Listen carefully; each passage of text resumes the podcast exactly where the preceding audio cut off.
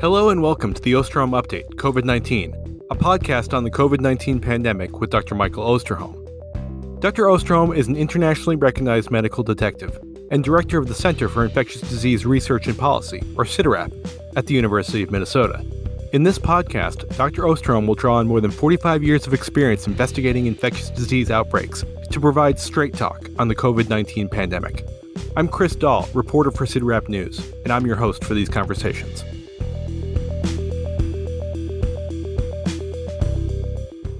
Welcome back, everyone, to another episode of the Osterholm Update podcast. Once again, as we have seen several times over the course of the COVID-19 pandemic, the United States appears to be entering a more optimistic phase of the pandemic experience. The nationwide surge of Omicron cases has passed its peak. Several states are seeing transmission levels similar to those before Omicron arrived, and COVID-19 hospitalizations are declining. This renewed optimism has prompted some governors to announce the end of indoor mask mandates and masking requirements in schools, and is fueling a larger conversation about learning how to live with this virus going forward. But with the country still reporting more than 2,500 deaths a day from COVID, is now the right time to be having this conversation. On this February 10th episode of the podcast, we're going to dive into that question as we assess the trajectory of the pandemic here in the United States and around the world. We'll also get the latest on the BA.2 subvariant of Omicron, answer a COVID query about COVID-19 vaccines for children under 5, and share the latest beautiful place submission from one of our listeners. But before we get started, as always, we'll begin with Dr. Osterholm's opening comments and dedication. Thank you, Chris, and welcome to all of you to another episode of the podcast update. It's notable today we're recording our 96th episode. We've had 90 regular episodes with this one, 6 special episodes. So we're getting to that point of 100 episodes. I would have hoped and wanted to believe that we'd never make it to 100 episodes. Unfortunately, I know we're going to as we continue to unravel what's happening with COVID throughout our communities and, for that matter, around the world.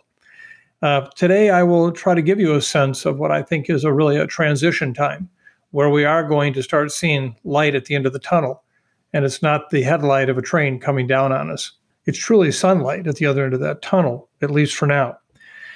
One of the things that is going to be important here is this concept of nuancing.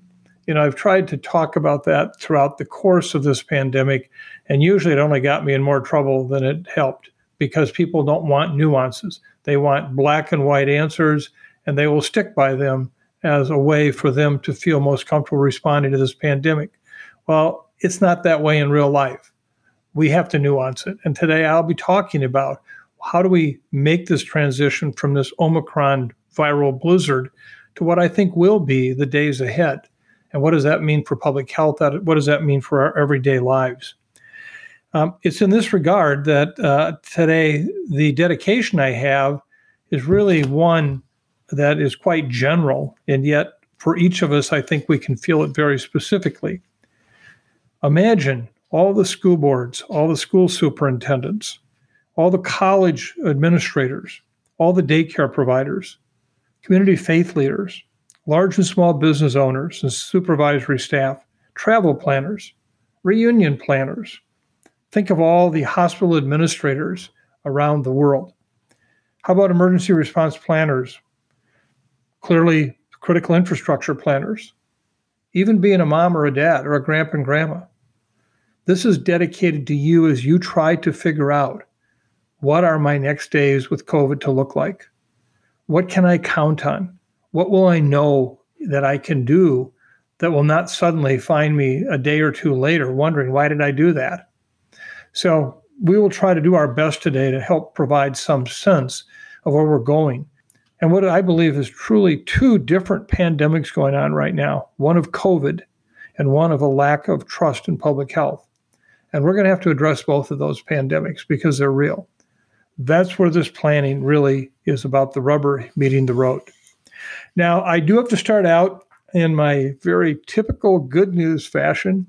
This is a wonderful part of the podcast. And for some of you who are bored by it, so be it. For those who enjoy it, take note.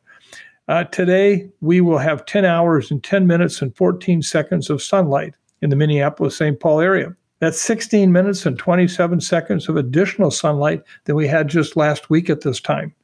And more importantly, it's 1 hour and 24 minutes and 3 seconds of additional sunlight than we had in the winter solstice on December 21st. Yes, it's getting lighter. Those in the southern hemisphere, you still got a lot of light left, but we have to hold on to these ever increasing minutes of sunlight today. Finally, I just have to add one personal note, and this is somewhat difficult for me to talk about because I hate talking about personal things. I want to thank all of you, and I can't tell you how many that is, who have written in to us concerned about my health and my voice. And you have given me tremendous, tremendous advice on what I can do to deal with this hoarse voice. Well, let me reassure you, I am fine, other than the fact that I am hoarse. And I am hoarse because I just talk too much. And there will be a number of you on this podcast who will very violently agree with that I talk too much. But for those that occasionally want to hear what I have to say, I'm okay. Otherwise, I am literally looking forward to a day when I can shut up, go walk in some wilderness for days on end, not talk to anybody but the trees or the birds, and regain my voice back. In the meantime, you're going to be stuck with me. I'm sorry, you're stuck with me. I hope the message is a lot better than what the messenger sounds like. So anyway, in that regard, I do want to sincerely thank the number of you who have written in concerned about my health and what my voice is like. And thank you. They were very, very kind. I cannot tell you how much many of those very thoughtful emails and letters meant to me. So thank you.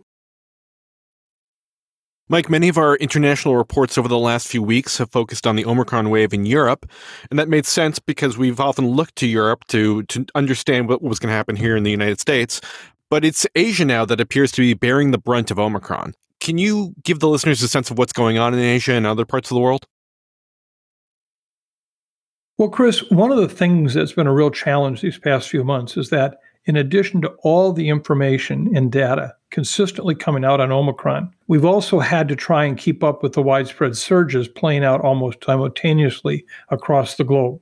But before we go on and address this international aspect, I want to take this moment and pause to reflect on a number that I think, while it hardly represents the actual true number of cases that have occurred worldwide, it is a subtle reminder of what we have been through just in the recent weeks. Think about this. At this point in the pandemic, there have now been over 400 million cases reported of COVID around the world. It took 1 year to get to 100 million. It took 7 months to get to 200 million. And it only took 6 months to get to 400 million. But more specifically, it only took one month, to go from 300 million to 400 million. In the last month, we've seen 100 million new cases worldwide. Now, I've already talked at length about the challenges of trying to count cases and the undercounting and where they're missed and how they're missed. But this should just be a reminder to us of the impact that COVID has had. And I just have to say at the outset today, I'm going to get into numbers and going to talk about issues related to policy and so forth. But please never forget, these are cases of infection. These are people who were hospitalized. And unfortunately, far too often, these are people who died, who are our family, who are our friends, our colleagues, people we admired, people we only heard of, but we wished we knew. And we never, never can forget the toll that this pandemic has taken on the lives of so many very, very special people. So let me move on with this discussion about the international reports. If you think about it, even with the emergence of previous variants, many countries or regions outside of where it was first identified experienced a pretty substantial delay before they ever felt the impact firsthand. Take, for example, with Alpha. We saw a lot of the initial activity play out on the UK and other parts of Europe. By the time Alpha took over in the US, it had been months since the emergence in Europe, so we knew quite a bit about it. Of course, even when it did take over in the US, for whatever reasons, and I am yet to understand why, the impact was limited to just a handful of states, particularly states like Michigan and Minnesota. A similar situation played out with Delta. Remember, Delta emerged last spring when India was an absolute house on fire. Around the same time, meaning last February, March, and April, countries near India, like Nepal and Pakistan, were also experiencing major surges linked to the variant. Meanwhile, here in the U.S., we really didn't see our first Delta wave until early July. Other places like Eastern Europe went into August before they were hit by Delta. And many parts of Latin America didn't see a surge from Delta at all. Never did. So although there were no shortages of hotspots when these previous variants emerged, there were these irregularities surrounding when and where surges occurred. However, with Omicron, it seems like essentially every country and region has faced a surge shortly after the variant arrived there. This is exactly the concept of a viral blizzard that I tried to put forward in November. As a result of all the global travel that occurs each and every day, combined with Omicron's remarkable ability to transmit, it was really only a matter of days or weeks that separated the timing of these surges in different countries. So again, this variant's consistency in causing surges has led to that storm track pattern I've talked about in the past. As a result, there's been no shortage of international activity discussed these past couple of months. That being said, as you mentioned in your question, Chris, we have used Europe as one of the main focal points for our international updates. A big reason for this is because several countries that faced Omicron surges earlier than many other parts of the world, offering a preview of what other places might expect with the variant surge. In addition, several of these same countries, including Denmark and the UK, do an excellent job with sequencing the virus. So in general, Europe has really provided an in-depth look at what these Omicron surges entail. And although the variant is still having an impact there, a growing number of European countries hit early on have reached peaks and are now seeing declines. In fact, if you look at the numbers for the past week reported to the WHO, global cases as a whole appear to be improving. Again, I will add all the caveats about underreporting. Yes, we know that. Of course, with more than 19.5 million reported cases last week, there's undoubtedly a lot of virus still circulating. However, that total is down from nearly 23.3 million reported the previous week, representing an all-time high. This is actually the first time we've seen a decline in weekly cases since mid-October, or 16 weeks ago, when the total then was below 3 million. So although I'm still hesitant to put a ton of stock into case numbers, this recent decline is at least an early indication that most of the world is past the Omicron case peak. At the same time, it's also important to recognize that as a lagging indicator, the global death toll has only continued to grow, with more than 68,000 reported this past week. This marks the fifth consecutive week of rising deaths, which are now 60% higher than they were the final week of December, when the death toll then was only 43,000. I hate saying only, but in comparison to 68,000, it gives perspective. In fact, this latest total is close to the levels reached during the Delta surge this past August that hit Eastern Europe and the U.S. So like I said last week, although any progress is good progress, we shouldn't lose sight of the impact that this virus is still having more than 2 years after its emergence. This brings me to Asia and even countries in the Middle East. Unlike South Africa, the UK, and other countries that had early starts to their Omicron waves, many parts of Asia and the Middle East didn't see activity really take off until late December. Still, it was only a month later, but nonetheless, in Omicron time, that was a long time. According to the Reuters COVID dashboard, as of this past Tuesday, a total of 11 countries in Asia and the Middle East are reporting peak levels of infection. In fact, 23 countries in the region, including Japan, South Korea, Azerbaijan, Jordan, Turkey, Georgia, Iran, Indonesia, and Malaysia, have documented an increase in average daily cases over the past 2 weeks. In Iran, a country that has already experienced 5 previous waves and has fully vaccinated 2 out of 3 of every residents, i.e. 66%, which puts them ahead of our country, Omicron has caused daily cases to grow from less than 1,500 in mid-January to more than 35,000 as of Monday. For context, their all-time high case total of 40,000 was in August, caused by Delta, and was reached after more than 2 months of growth. Despite starting from a lower baseline, cases from Omicron have already approached that all-time high in just 3 weeks in Iran. Now, if there's any good news for the country, average daily deaths from COVID were at their lowest point since the start of the pandemic in mid-January. So, this lower baseline, along with reduced severity from Omicron and protection against severe disease offered by their vaccine efforts and/or previous infections, should help lessen the surge impact. However, daily deaths there have already climbed from less than 20 in mid-January to more than 100 this past Monday. So we'll have to see how Iran, which has relied heavily on the Sinopharm vaccine out of China and has administered additional doses to less than one quarter of its population, fares in the weeks ahead. Israel is another country in the region that's been hit hard by Omicron. Unlike Iran, which has yet to hit a peak in cases, Israel has been reporting declines throughout the past 2 weeks. However, prior to these declines, cases there spiked from less than 600 a day in mid-December to a record high 73,000 just over a month later. Remember, this is a country that has never reported an average of even 10,000 cases a day prior to Omicron. Let me repeat that. Israel has just recorded a record high 73,000 cases, and their previous high was 10,000 cases a day prior to Omicron. As a result, Israel also recently documented their highest ever number of seriously ill patients and reported that an all-time high average of 73 deaths a day last Friday. Their previous high was 60 deaths a day, set during their surge last January. So how is this possible? I've seen people recently use Israel's evidence that vaccines somehow aren't working, citing headlines of their efforts to get fourth doses into arms, while also mentioning the country hit an all-time high for deaths. At face value, it can certainly raise a lot of questions. But if you look at the data, you'll see the vaccines were actually playing a very critical role in reducing the impact of this surge in Israel.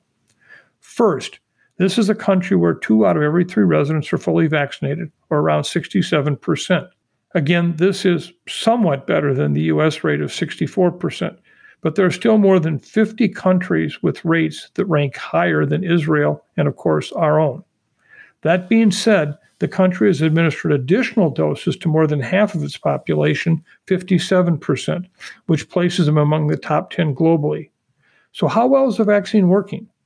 Well, data from the country's health ministry showed that although just 12% of the country's residents 60 years of age and older are either unvaccinated or have only received one dose, they accounted for 43% of the COVID deaths in their age group last month.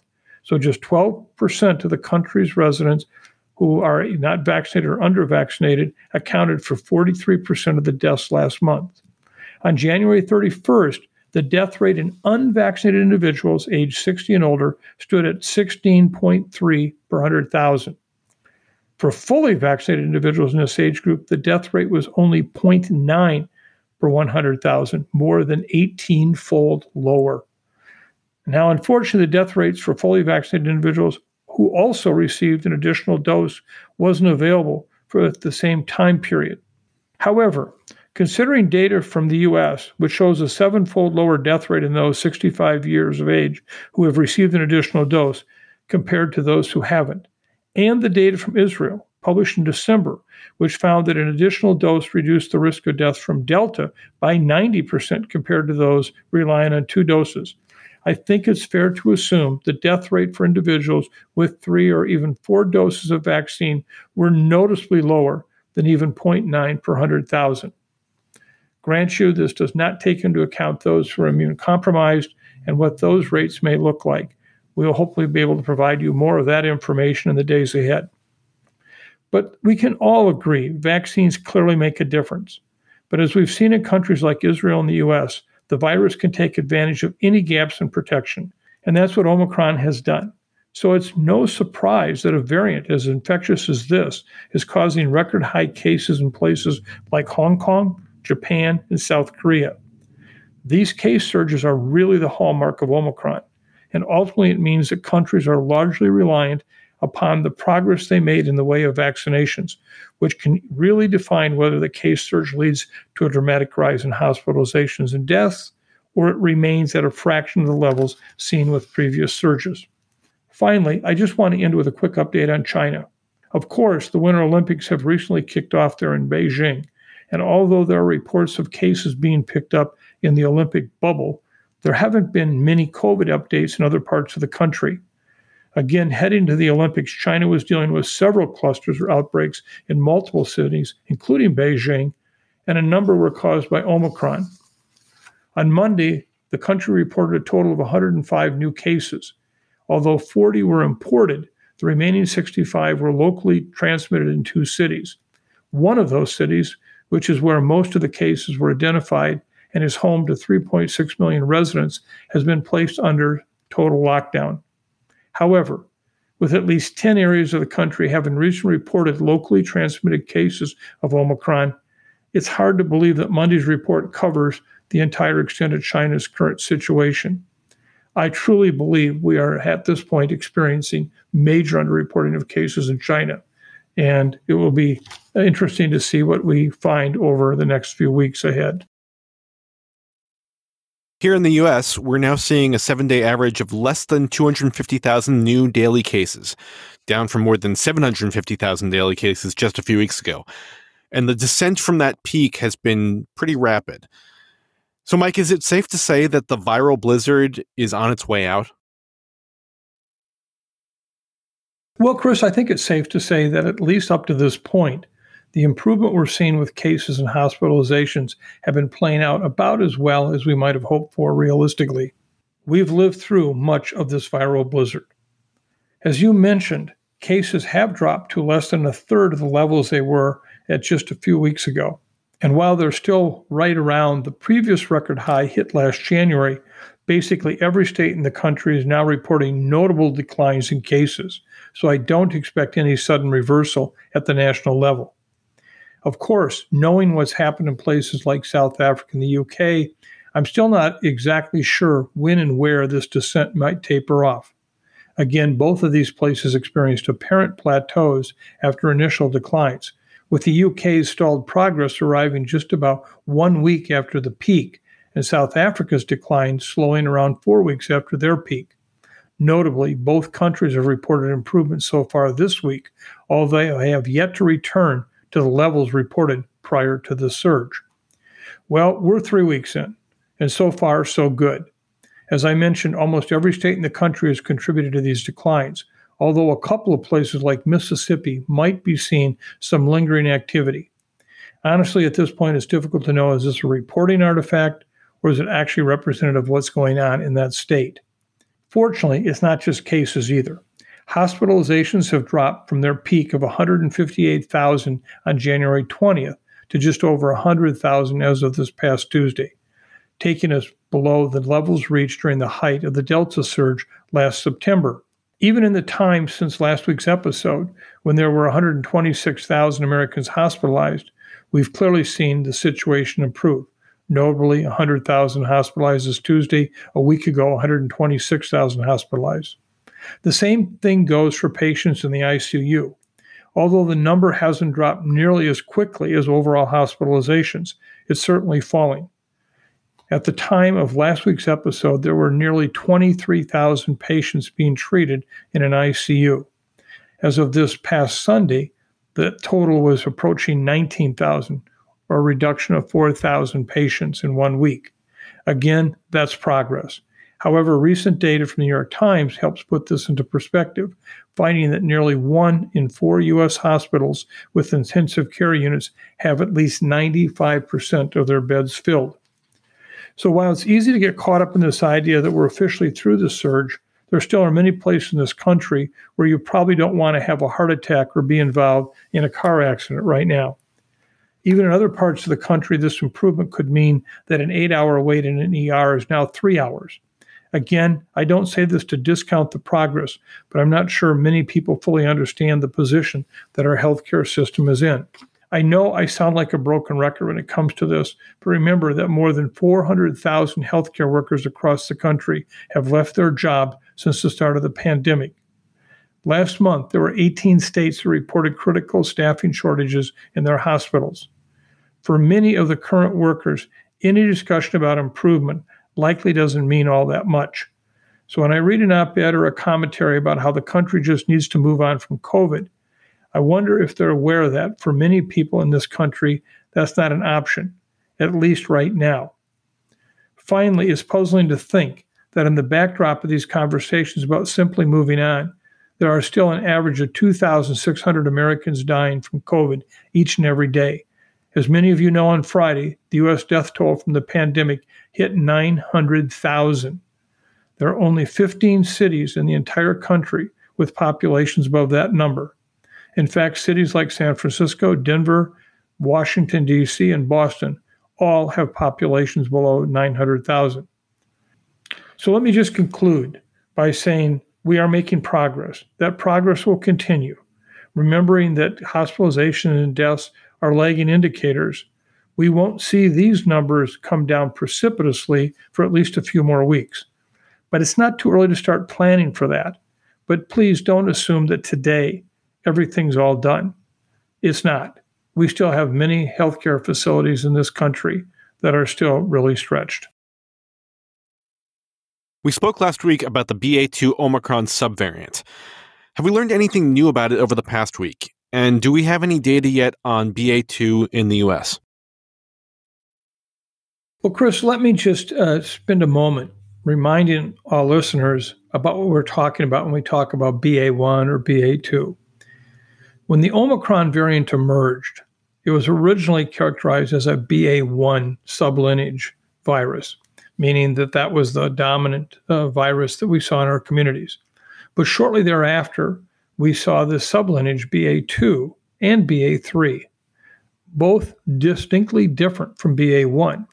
In fact, just to remind you of that, as I've talked about before, the difference between the ancestral strain of the virus from Wuhan and the Alpha variant is actually less from a mutation standpoint than the difference between BA.1 and BA.2. So while we're calling them Omicron subvariants, they are different.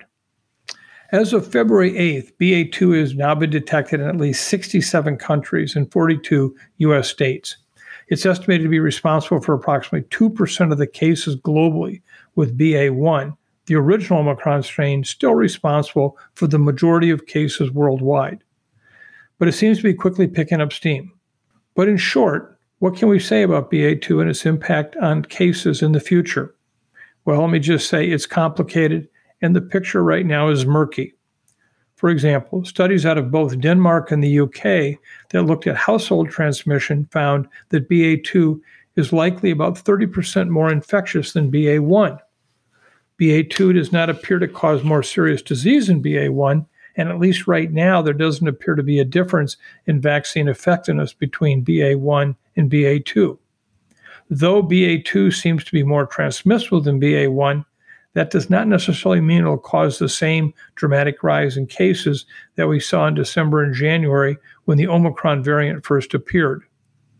In both countries where BA.1 was dominant, and in countries where BA.2 was dominant at the time of the peak in Omicron cases, there has been rapid reductions in cases following those peaks, which makes it difficult to assess what impact BA.2 may have had when it became the dominant strain in different areas. Let's take a look at what we've seen happen in countries around the world to illustrate how complicated this is. Keep it in mind that there are a lot of factors that we don't really fully understand yet about the transmission dynamics and what may or may not be causing a rise or fall in case numbers by subvariant type. Take India. India is an example where BA.2 was dominant at the time of the Omicron peak. Omicron became the dominant variant in India in late December, and by early January, BA.2 accounted for the majority of India's Omicron cases. In the 9 days following their peak, they saw a much more rapid decline in cases compared to Denmark, with their cases falling 17%.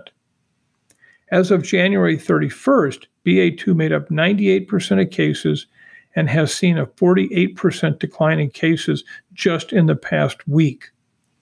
One looks at Nepal, the Philippines, and Qatar BA.2 was likely dominant in all three of those countries at the time of their peaks in late January, and all experienced a rapid decline in cases ranging from 35% in Qatar and 56% in Nepal, 9 days out from their peak. Take Sweden. BA.2 became the dominant subvariant in Sweden at the time of their peak Omicron cases on January 28th, and by February 5th, they had experienced a 25% decrease in new cases. Let's take a look at Denmark. As a reminder, last week we looked in detail at Denmark, which on the other hand is an example where BA.1 was dominant at the time of the Omicron peak in the country. The Omicron variant became dominant in Denmark in the week of ending on December 25th, then making up 76% of the cases. At the time, BA.1 was far more prevalent than BA.2, accounting for 88% of the country's Omicron cases. 1 week later, over 90% of the country's cases were Omicron, and 2 weeks after that, BA.2 surpassed BA.1 as the dominant sublineage, accounting for 54% of the country's Omicron cases. As of January 31st, BA.2 is responsible for 82% of all cases. Now, Denmark's cases peaked on January 29th with a 7-day average of nearly 46,000, and 9 days later, the 7-day average was about 42,000, an 8% decrease.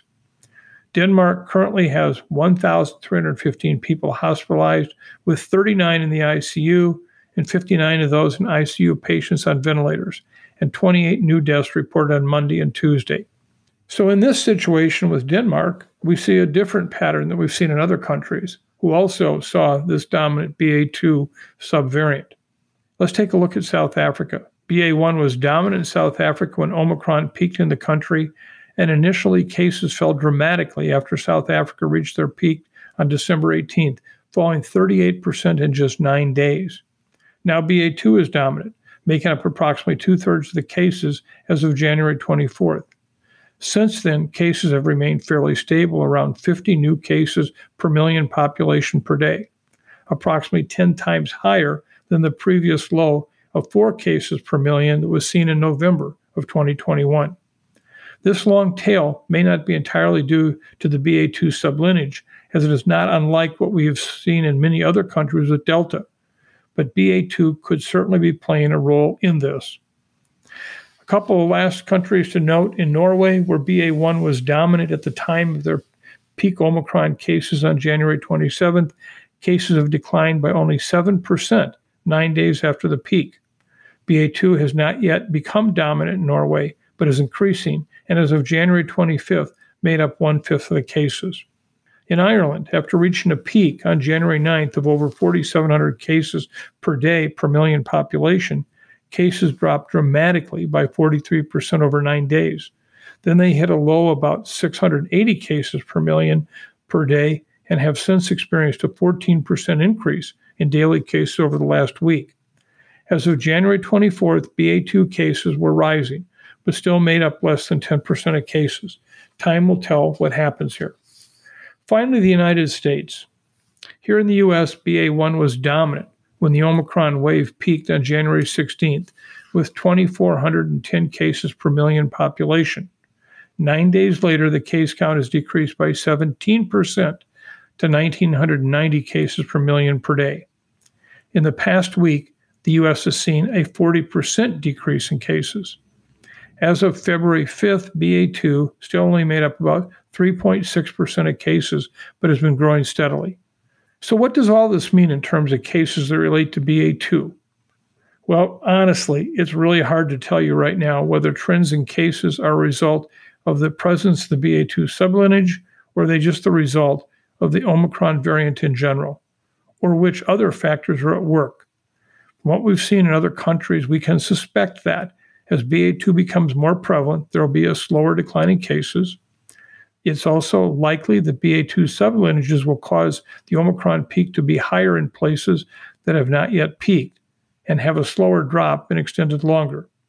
Many questions remain regarding BA.2, including what kind of protection previous infection with BA.1 will provide against future infections with BA.2. In short, this is still a stay tuned moment. But in general, what we're seeing is this very major drop in cases following that initial peak. And what we're really looking at carefully with BA.1 and BA.2 sublineages, how will that tail look? Will it drop further? Will it be stable? Will it slightly go up? And what will that mean for hospitalizations and deaths? I again reiterate what I've said already. I do believe that as case numbers come down from these peaks, within 1 to 3 weeks, we will also see the number of hospitalizations and deaths across the country, and for that matter, around the world, continue to decrease. So as I mentioned in the introduction, there is a growing sense of optimism with the rapid decline in cases here in the United States. 4 states this week announced timelines for the end of school mask mandates, while others have dropped indoor mask mandates. A number of public health talking heads, as you like to call them, are saying that we need to start loosening restrictions, whatever restrictions are left, to show the public that there is an off-ramp. Others say it's too soon. I think for many of our listeners, having that conversation while more than 2,500 COVID-19 deaths are being reported every day seems premature. But Mike, is it time to start having this conversation? And what should the message be, whether it's from the White House, the CDC, or state health officials? Well, Chris, as I just pointed out in describing what was happening with these surges, peaks in cases, and decrease, we still have some uncertainty about what the immediate future will look like. Will we see some ongoing tail of activity that still causes substantial illness in our communities? Or will we see drops in cases that will result in levels of infection similar to what we might see in an average flu year? I think this is still yet to be determined. My sense is that we will see a continued drop in cases for some time. But to really focus on this discussion, and it is a critical discussion, we really have to acknowledge that we have 2 pandemics happening simultaneously with COVID. One is, in fact, surely that of the disease caused by the virus. The other is a loss in trust in public health. I see it growing daily. This is dangerous. We have got to address both of these situations simultaneously. First of all, we have to realize that we've been in this pandemic for 2 years. And as with any other kind of emergency event, fatigue sets in. Patients are lost. Credibility is challenged. That's normal in all of human discourse where you have something lasting this long. So, in fact, think if this pandemic had only been 6 months in length and we were in and out. We would have very different perceptions of what public health did or how they did it. So one of the issues is acknowledging time by itself is a factor in how people view what's happening. We do have to acknowledge another factor is we've had challenges with messaging. One is we have never really shared with the public a primer on how do you talk science? What does it mean? How do you understand it? How do you anticipate it? You know, this is not the classic kind of equation, equal MC squared kind of physics. This is an evolving science. This is one where, in fact, we have individuals who will make public statements about something on a given day. And that does reflect the science as we know it that day. 3 months later, we have new data. This is evolving science. Things may change. I have tried very hard with you, our podcast audience, to be certain that I express the humility that we must have when dealing with these data, when understanding evolving science. This is what we know. This is what we don't know. This is what we're going to learn over the days ahead so that we will know. And I think our lack of clarity on that has really been a challenge because it's left people with, they don't know what the hell they're talking about. Look what they said then, now look what they say now. And I think this has been a challenge. The final piece is we've had lots of talking heads. I contribute to that. I'm one of them, guilty as charged. But I have seen over and over again talking heads who have made all kinds of pronouncements and predictions for which none of them, or very few, have ever been realized. Just this past week, one of those talking heads was confronted in an NBC interview, all the different predictions she had made that were wrong, not even close. And how then could she predict the future without some credibility and a track record? We've not held many of the talking heads accountable for what they've said, how they've said it. And I think we should. It's not to lay blame or to give credit. It's just you want a reliability factor. You kind of want a Consumer Reports edition of public messaging. You know, who is giving you the information? And so today, it's not unusual to see different people talking at each other, over each other, and the public left to decide, wait a minute, what's the truth? That's a challenge. And we do not speak with a single voice in public health. And I'm not saying that you make people say what you want them to say, but what is consensus? How do we come to that? What do we know? What do we not know? That would clearly make things better. So this is an example right here with masking. This is a perfect example. One of the challenges we've had is how do you nuance this message when you're still trying to learn? For example, I have been accused of being anti-masking, and with all the sundry associated characteristics that go with that, I've been assumed as someone who believes that masking should be all the time, everywhere, for everyone. And without any discussion, what the hell do we mean by masking? We keep throwing that term out like good or bad, or up or down, or in or out. We never define it. In April of 2020, we put out a piece, I was part of it, talking about the need for quality masking, the need to have protective masking. Well, let's just take a look at what we're talking about today when we talk about mask mandates. It matters a great deal which kind of respiratory protection you're using. And I still maintain that largely cloth face coverings are nothing more than some type of decorative device. They pose very little protection. Now, people will cite studies, in fact, a recent one from CDC suggesting that, in fact, cloth face coverings are much more effective. I will tell you across the board, we have looked at these studies, and there's a commentary on our website about this. Many of these studies were so poorly designed that if one of our graduate students were to have conducted that study, I would have flunked them. And we don't talk about quality of data. Whoever has a preprint out on some element of something, the media picks it up and it's the gospel truth. You know, just last week, several economists from Johns Hopkins put out a study showing that lockdowns provided no real public health benefit. The media ran with that one something fierce without at all adding the fact that there have been over 15 studies showing that they do provide some reduction in transmission. Again, you know, dueling banjos of science. So when we take a look at masking, we have to understand you can't just talk about masking. We also have to understand what it's come to symbolize. Masking has taken on political dimensions beyond anything I could have imagined. It is absolutely a divisive issue. And so if you're going to try to bring about a policy from a public health perspective of something to reduce the risk of transmission of the virus, if the public won't comply, what good is it?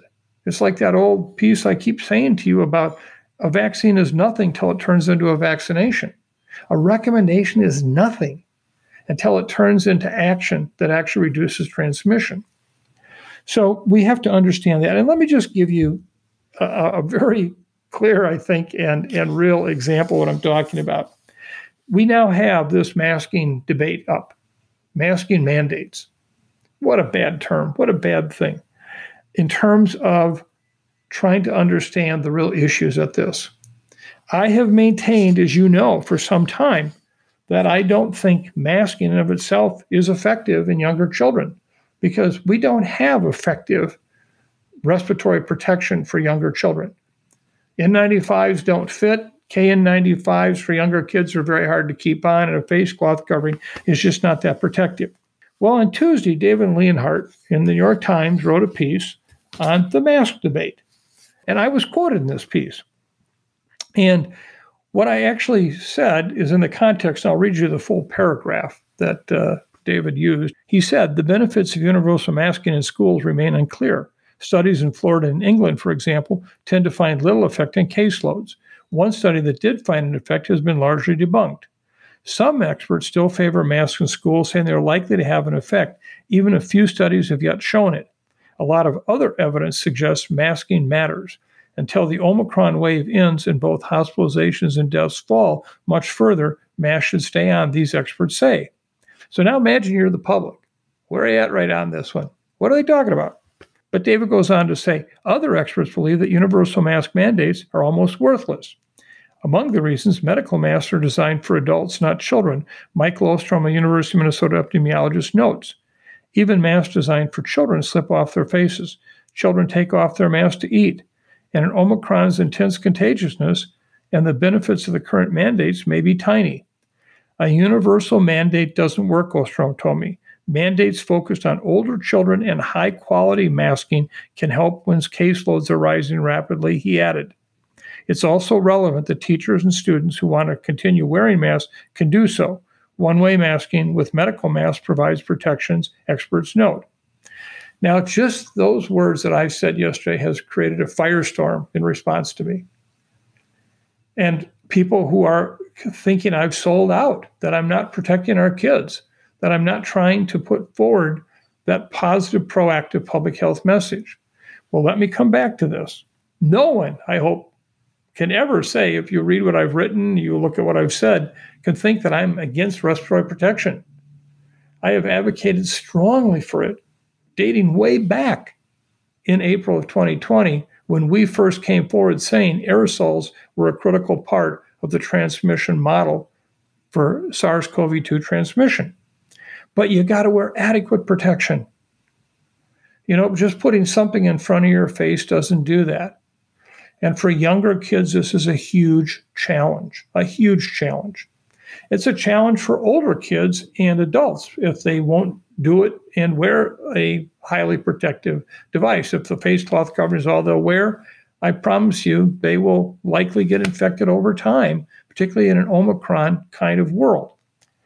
So the nuancing here is I'm not against masking, that term which I dislike. I'm for quality masking, and I'm acknowledging the difficulty of getting young children to be protected from some kind of respiratory protection device use.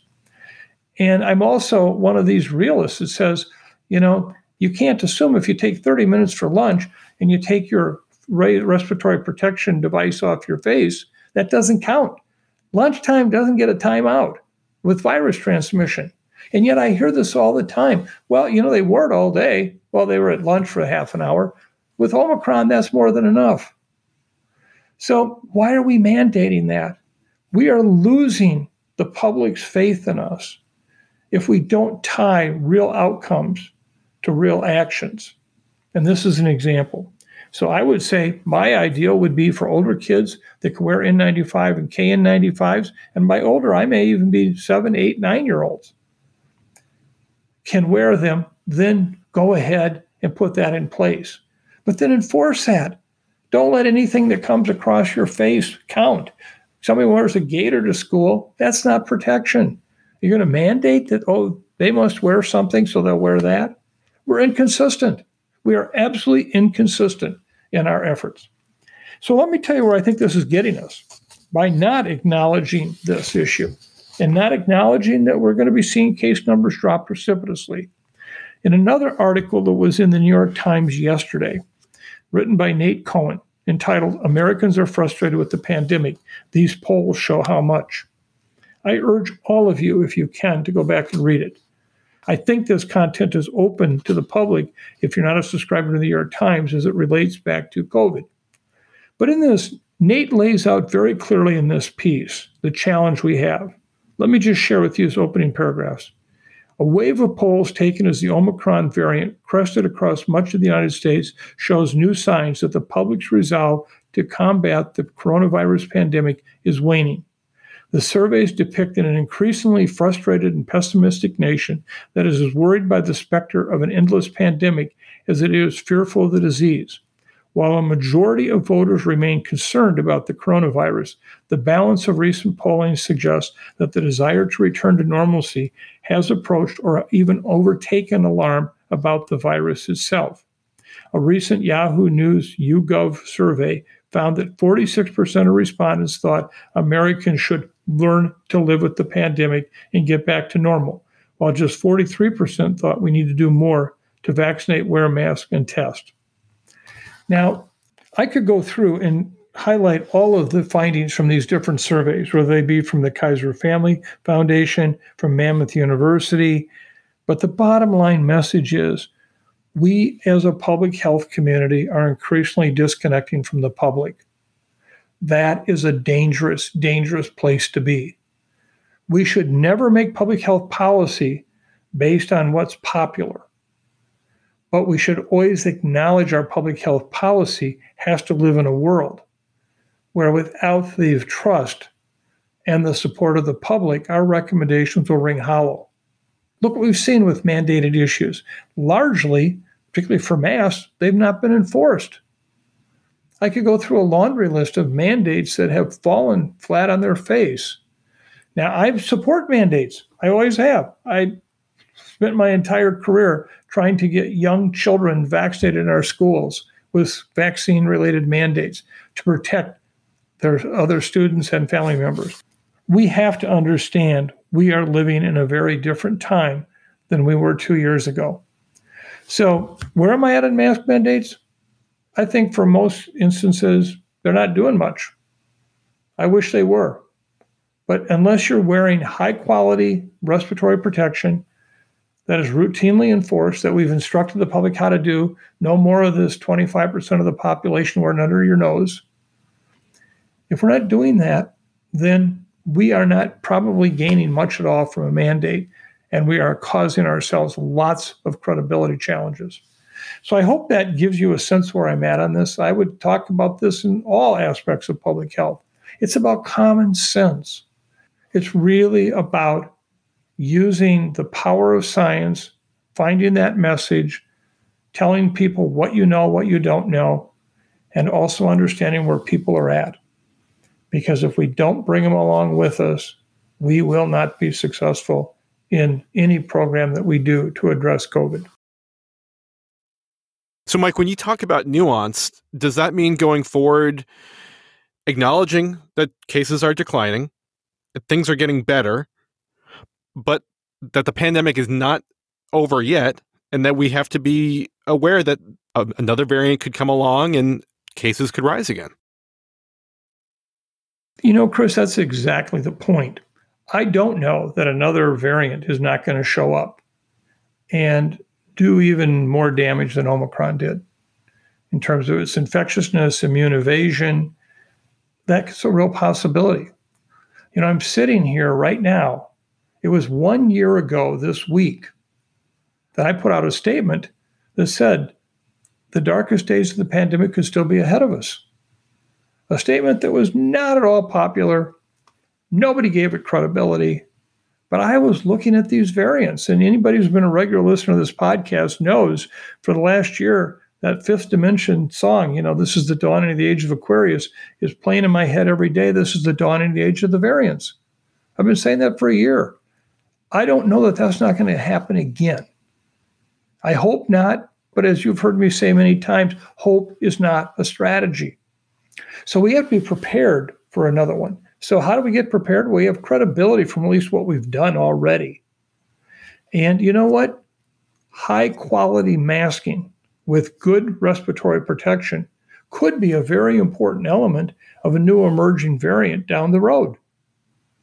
Well, if we have burned all of our goodwill and our credibility by insisting that you have to do it this way, you know, you have to stay masked until a certain point, without providing the quality masking that makes a difference to begin with, you know, what have we accomplished? Yeah, we were right. We got people to do what we wanted to do, but did we really save lives? So I think we have to come back to this issue of, I do believe case numbers will come down precipitously, even with the discussion of BA.1 and BA.2 and the lack of clarity of how far they'll come down. We are probably going to be in a time in the next few weeks. Now, we're not there yet. We're not there yet. But we will be in time at a place where we can say to ourselves, you know, we can do a lot more of what we used to do. Now, I just have to put one caveat in. This literally breaks my heart each week to talk about this. For those who are immune compromised, I don't know when your life will ever get back to what it was before Omicron. I think about you all the time and what it must be like to have to live, even with your 4 doses of vaccine on board and counting on your personal respiratory protection to protect you. But we will get there. What we have to do now is help people understand how we got there in a scientifically sound, consistent manner, and then move from that. And, you know, I've had so many reporters ask me in the last 3 days, oh boy, these governors are moving, you know, are they right to do this? It seems like it's far too early, et cetera. You know, governors are probably as good as anybody in the world at reading the tea leaves. They see where the public's at. They know it. These are some Democratic governors who have been very supportive of public health, but they're reading the tea leaves. So I would say if this were one that was an absolute protection kind of situation where if you did it, everybody was protected. If you didn't, nobody was protected. You know which way I'd go on it. Absolutely, I'd come down on protection. But there's so much ambiguity in the masking issue right now. Don't die on this bridge. This is not where the war will be won or lost. It's about getting people vaccinated. It's about continuing to work on that issue of getting testing and drug treatments readily available to people, as well as coming up with better quality masking. Somebody should win the Nobel Prize for finding a highly effective respiratory protection device like an N95, but for kids that they'll wear, that they find comfortable, that they find protective. If they get somebody does that, I want them to get the Nobel Prize because they'll save a lot of lives. But until we get that way, we have to understand the limitations of what we say when we tell people they must wear a mask. This brings us to our COVID Query segment. This week, we have a question about vaccination for children under 5 from Abby. But before we get to this question, let's start with a little background. Last week, Pfizer and BioNTech submitted an emergency use application to the FDA for approval of their vaccine in children ages 6 months to 4 years. The application was based on the initial 2-dose trial results, which found that the vaccine was safe but did not produce a strong enough immune response in all groups within that cohort. So the hope is that the vaccine will be authorized and kids can begin getting shots while the companies await the data on a 3rd dose of the vaccine, which is expected or hoped to provide more protection. So with that in mind, here is Abby's question. I'm feeling very conflicted about the potential approval of Pfizer vaccine for my 3-year-old. On the one hand, I'm certainly anxious to get him protected as soon as possible. He's the last of my 4 kids to be eligible. On the other, giving him 2 doses of something that has not yet proven to be effective feels like taking on all the risk without any potential benefit. My understanding is that the under 5 Moderna trial will be wrapping up in the next month or 2, and that they chose a significantly higher dose than Pfizer did. My inclination is to wait for their data as well as the final Pfizer data. If it were your kids, or perhaps your grandkids, which way would you lean? Get going sooner rather than later in the hopes that you have a jump start on the full series? Or wait out the data? Well, Chris, this is really, again, all about nuance. It's exactly what we just talked about. Let's break this into the different buckets, I think, that are really important. One is, let's just talk about the vaccines. Abby has correctly pointed out that, in fact, there is a real question right now about how well the vaccines work or have worked in those under age 5. Relative to the trials that were done. And in fact, it was found that the 2-dose approaches for both of the vaccines did not provide adequate protection among those under age 5. And therefore, the companies were sent back to look at a 3rd dose possibility. Now, in the process of this, of course, particularly as a result of the Omicron surge, which is going to be over with in not too distant future, the FDA decided, well, let's get the information in on the 2-dose and really look at it. They requested the companies to submit that data, not the other way around. And their logic is, well, if we have sufficient safety data here and we see that those initial doses actually start the process of developing a chain of immunity boosters, then let's go ahead and get it started. Think about where we're at with adults. Started out with 2 doses, eventually got to 3. Well, you couldn't even look at 3 until you had the first 2 in. So you had to get them done.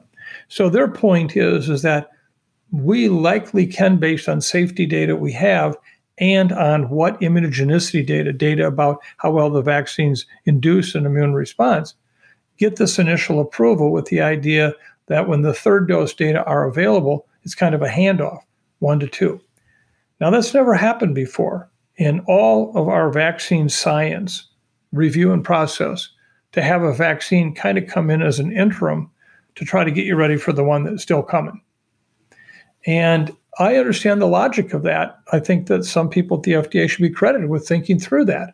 You know, I surely stand guilty as charged because I was one of those people out there saying last August, the idea of a booster, that third dose, which of course, you know, I always want to call a 3' dose vaccine, was in fact needed well before the final definitive data were available, and urged strongly that we get third doses into people, which today is not even anyone should have a counter argument to why we want third doses. But the data were incomplete at the time. But in fact, in the time of a crisis, a pandemic, you have to make decisions sometimes that are not normal regulatory science decisions. So I very much understand where FDA is at. My concern, and I wish I could define it in a way that would give you an absolute number, you know, 5 for 4 and 3 against, or, you know, 8 for and 2 against, in terms of understanding what the FDA should do. But my concern is that today parents will look at this as a shortcut. We already have a problem in 5 to 11-year-olds, where only 31% of the kids who could be vaccinated are vaccinated. Now, how many do you think of those 5 and 11-year-olds made that decision on their own? No, it was their parents, their guardians, whoever in their family, okay? Well, now imagine there will be those who will absolutely want their under 5-year-old child to be vaccinated, and they will be the first to sign up. They'll be at that door waiting for that office to open so that they can get their vaccine a half an hour before anybody gets there. Thank you to those parents. But there's going to be a large contingency of parents going to say, I'm going to wait. You know, the case numbers are coming down. Doesn't look to be the big problem. The schools that had the major outbreaks in January are not seeing them now. The daycares are not seeing major outbreaks. I'm going to wait. And that by itself, you can argue, is logical. But what this really comes down to is, what does this mean for parents and their faith in the U.S. vaccine regulatory science process? And does this now make them begin to wonder about other vaccines? Well, wait a minute, if they took a shortcut here, and I think it's a shortcut, what do they do in other vaccines? So I think this comes back to the point I made earlier. We have 2 different kinds of pandemics going on. We have one of the actual virus, and we have one with a loss of trust in public health. And this could be one of them for childhood vaccines. And I wish I had the best answer. I don't have the right answer. I am not here as an armchair quarterback or on a bully pulpit to say, do it my way or the highway. I don't know what the right answer is. I see the logic in the FDA approach with these vaccines. They will surely go through full review at the FDA, with the outside advisory committee. They'll go to the ACIP. But I also worry about the message it sends. This is an incomplete vaccine in the terms of it wasn't capable of being approved on its own before without the idea that the third dose may be coming. And how will the public respond to that? I don't know.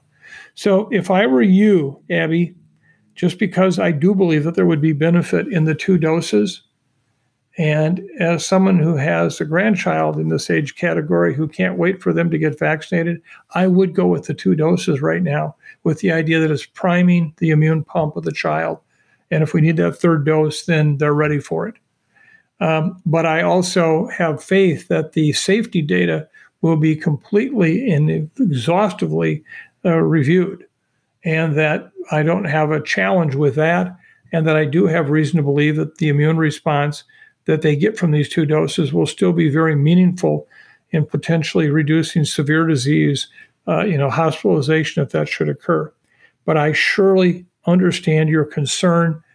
I acknowledge that. I think you're right. And I wish I had the right answer. I don't know. And just a follow-up note for Abby and our listeners, the CDC's Advisory Committee on Immunization Practices will be reviewing that data I believe, on February 15th. So, Mike, where is our latest beautiful place submission from this week? Well, Chris, I'm very happy to report that we have a submission from Diane. And this is one that is in our neck of the country, as you might say. And it's an area of our state that I love so very, very much. A very beautiful part of the world. So Diane wrote, I'm a family physician in northern Minnesota. Last week, my partner covered the practice so I could go to the Itasca State Park for a much-needed 3-day silent retreat. I shared air with no one. Skiing, unmasked, through the woods was balm for my soul. The headwaters of the Mississippi have always been one of my beautiful places. There is nothing about being in the presence of this mighty river's quiet beginnings that gives me hope and strength. My visit Wednesday was magical. Temperature was -4 degrees Fahrenheit, and the sun was out. The river's music filled the air, and the stones were blooming with ice. The pictures and short videos speak for themselves. Thank you, CIDRAP team, for all you do. We often quote Dr. Osterholm when talking with our patients and steer people to the podcast for reliable information. Keep up the good work, and we will too. We are in this together. Diane. Two things. First of all, thank you very much for your beautiful place submission. It is beautiful. I love the headwaters of the Mississippi. Anybody who has seen me on any kind of Zoom, whatever, see a picture of me with my dog, Max, behind me. And one of the most meaningful pictures I have is the one that we share sitting at the headwaters of the Mississippi River on those very rocks that you just talked about. Let me also say, Diane, thank you, thank you, thank you for what you do for all of us as a practicing physician in a time of COVID. You are one of those individuals on the front lines day in and day out. This has been, I know, an incredibly challenging time. And so thank you for what you do. You are truly a hero in all of this COVID pandemic, something that doesn't get said nearly enough. And so I thank you for all you've done, and I love your beautiful place. So, Mike, what are your take-home messages and closing thoughts for today? Well, Chris, let me just start out by saying that if you were to describe my brain right now as somewhere between a black hole and a hurricane wind, it would be right. You're somewhere in there, okay? I just have to acknowledge that to our listeners in the sense that they realize that these are very difficult times to combine science, wisdom, compassion, and that unknown that is so important, leading people to a better place in life.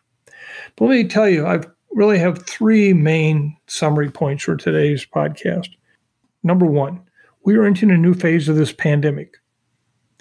Will it, in fact, be a repeat of the storm category 5 hurricane, or will it be the last days of a blizzard, where we can all count on digging out and maybe never see this blizzard again, at least for years?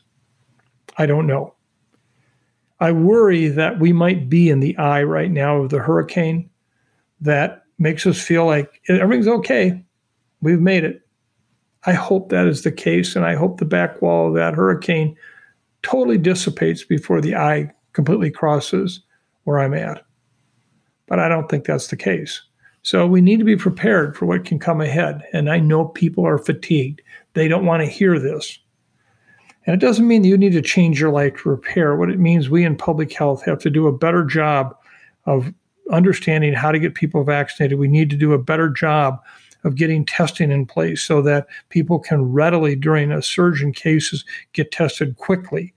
And then using those very rapidly available results to get people to drug therapies that can make all the difference in the world between having a serious life-threatening infection and a much milder one.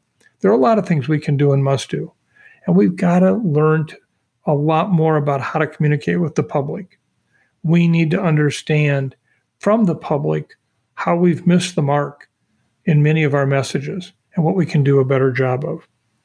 So I don't know. Are we in the eye of the hurricane? Are we at the end of the blizzard? Either one, I do know we're going to have some good days ahead. What I don't know is how long they will last and how good they'll be. And point two, this week's controversy du jour is mask mandates. You know, don't allow ourselves to make great the enemy of good. You know, if you're going to use high quality masking to protect yourself, consistent masking, that term, then you got me on your side. I'll do whatever I can to help that happen. But if you're using inadequate respiratory protection, gaiters, face cloth coverings, etc., you know, are we going to literally, you know, take that issue on for a mandate when the data are so soft? If those who are against the mandates were to use data like that, we'd scream. It's not scientifically sound data. So I think we're at that point right now where, in fact, we have to ask ourselves, what's the right way to go to protect the most number of people? Common sense. We have to understand that mask now is a very troublesome four-letter word for us because we've made mask that. We have a lot more work to do. I can't wait until, as I said earlier, somebody invents the Nobel Prize-deserving invention of a really effective respiratory protection covering that is easy to wear, that can be re-washed, it can be used over and over again, and kids will wear it. Wouldn't that be something? And finally, number three, as we hit this upcoming lull, which I believe we will, we must not stop our efforts to be prepared for this potential future of a new variant. As I said just a moment ago, I don't know if it'll happen or not, but we have to be prepared. And this is the point I just made about vaccines, drugs, testing. All those things need to continue. We need to move on. We need to find better vaccines. Not that the ones we have right now are not good. They're really remarkable. But what if we could find one that has more durable immunity, that has a wider breadth of protection against even variants yet to have evolved? So we need to keep working on all of this. As I learned a long time ago in rural Iowa, you make hay while the sun shines. And I think the days ahead are going to give us that opportunity. And finally, we have to, as a public health community, learn how to communicate with the entire population. And how do we help our elected officials lead in a way that we're all on the same page? We're all attempting to save lives without causing these great challenges and personal values. Maybe that's naive, but I think we have to do a much better job of understanding how can we actually ratchet down the rhetoric and ratchet up the science. So I think those are all very important aspects of what we've hopefully learned today. And any closing songs for us? Well, Chris, today we actually have a gift from one of our listeners who thought that this song might very well be one quite appropriate for the time. And I thought it was a quite thoughtful piece. He suggested Better Days by OneRepublic. Better Days is a song by the OneRepublic band taken from their 5th studio album, Human. It was released as the 4th single from the album on March 25th, 2020.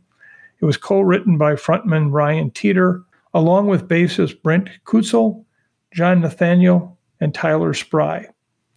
The song was actually inspired by the ongoing COVID-19 pandemic upending the lives across the globe, according to frontman Ryan Teeter, who said, "We were in the final weeks of our 5th album deadline when a global pandemic was declared by the WHO. A few of us unknowingly got exposed to somebody with COVID-19 in London and ended up in quarantine in LA at my studio for 2 weeks. With only 2 songs left to finish, one of them happened to be Better Days. We write about real experiences and events that happened to us. This is what happens when you write a song during a crisis." The song actually did well. It on the U.S. digital song sales by Billboard, it got as high as number 11. So I share with you today, Better Days by OneRepublic. Oh, I know that there'll be better days. Oh, that sunshine about to come my way. May we never ever shed another tear for today. 'Cause, oh, I know there'll be better days. Waking up in California, but these clouds, they won't go away. Every day is like another storm. Yeah, I'm just trying not to go insane.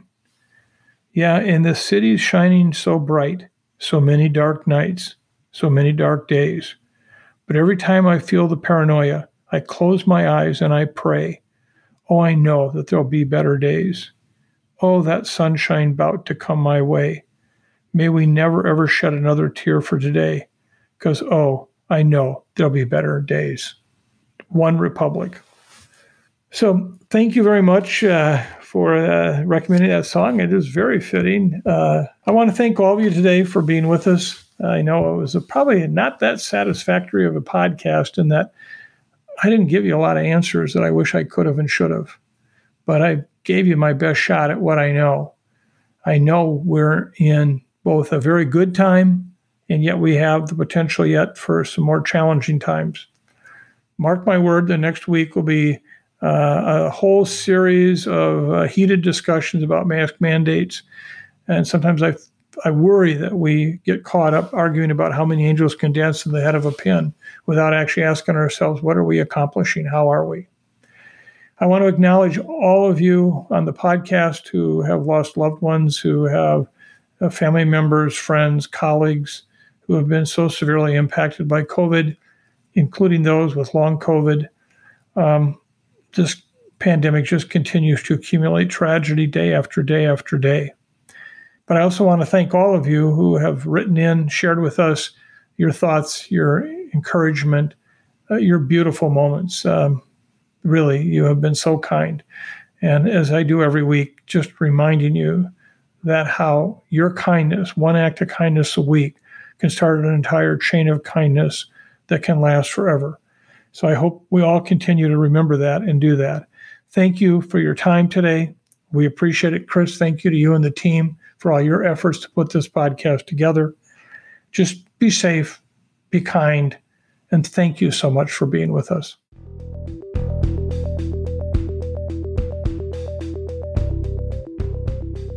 Thanks for listening to this week's episode of the Osterholm Update.